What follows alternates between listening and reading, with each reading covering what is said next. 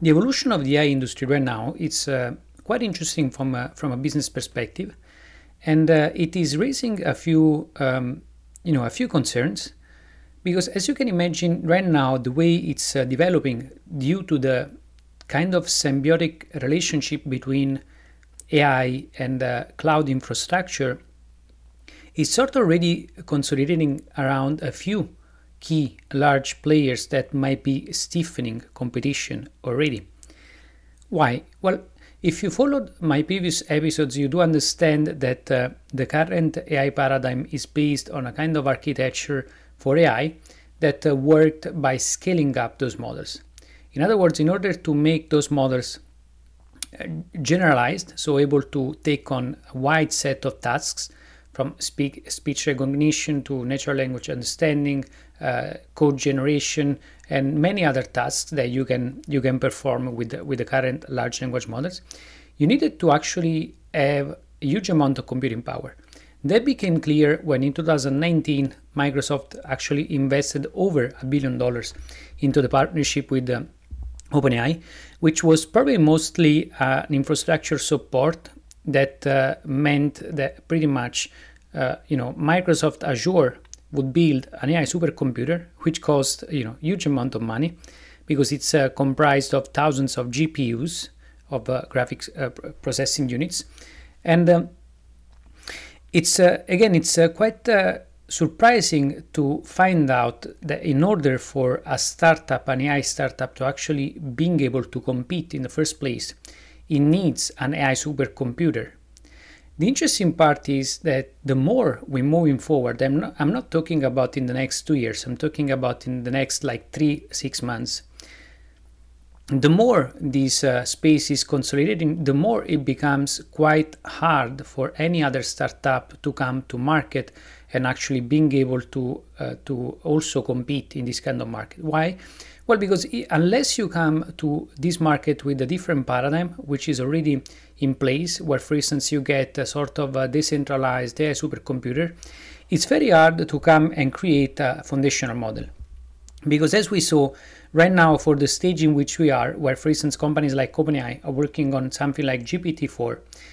and uh, the evolution is, is moving extremely fast of the capabilities of those models, it means that as a startup, if you want to compete in the first place, you're going to need millions of dollars at least only to get started. So, with this in mind, again, it's uh,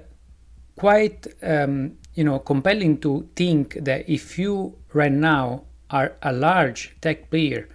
who is sitting on a large cloud business, and there are only a few of those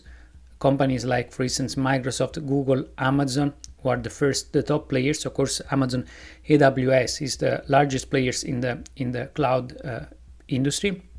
and then of course there is Meta, and also you know Apple has a few facilities that it owns that uh, might be repurposed in the future, possibly as a as a sort of uh, a super AI supercomputer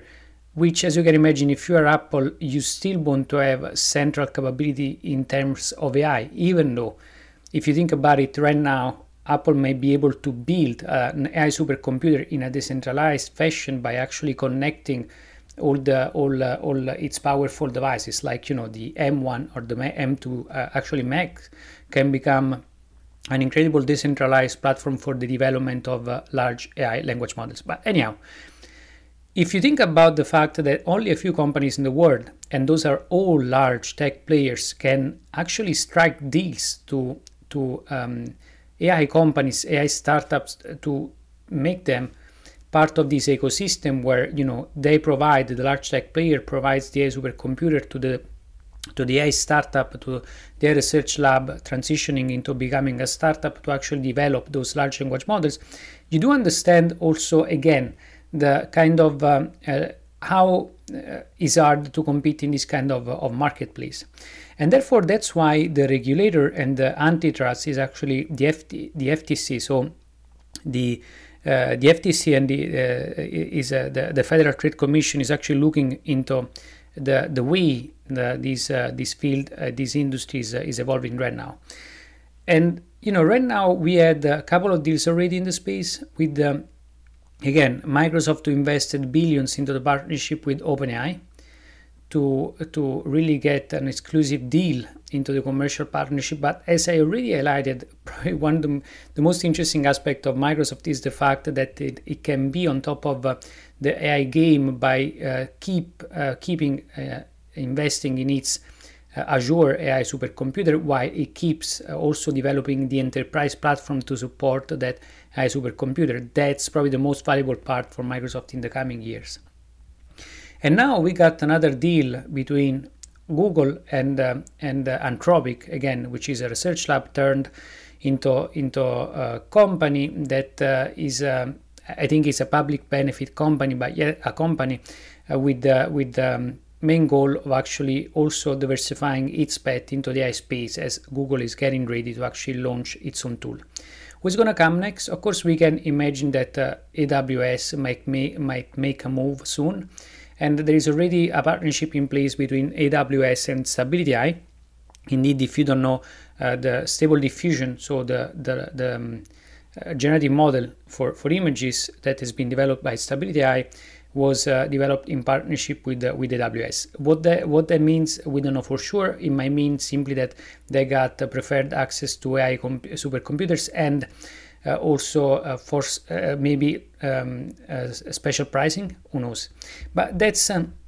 the interesting development right now. The intersection, the symbiosis between the cloud and the AI industry, it's so uh, strong that uh, the question and the open market, the, the, open question right now is whether this market is developing already as a centralized market and what forces can be actually brought here to enable this market to be balanced uh, out in a way that it doesn't end up in the hands of uh, very few large tech players as uh, it is already happening right now and again, the more competition there is at foundational layer level, the more it's also safe for smaller businesses to actually build something valuable with AI because it means that they're going to get more options and they can build something also by mixing up the foundational layer models. But otherwise, where you end up in a scenario where, for instance, you got just two players and uh, they are fighting with each other where there is not really sort of integration between the large language models within one player or another player then things might get tricky. Imagine a case in the future where for instance if you use the OpenAI uh, APIs endpoints you cannot use for instance other APIs endpoints for Google who knows something like that. So if you can imagine this scenario then it's not going to be uh, quite good for uh, small businesses or whoever is running a small business on the internet. But on the other side it's going to be interesting to look at this development. But that's what's going on right now. There is a symbiosis between cloud and AI that uh, is very hard to break unless regulation is going to come in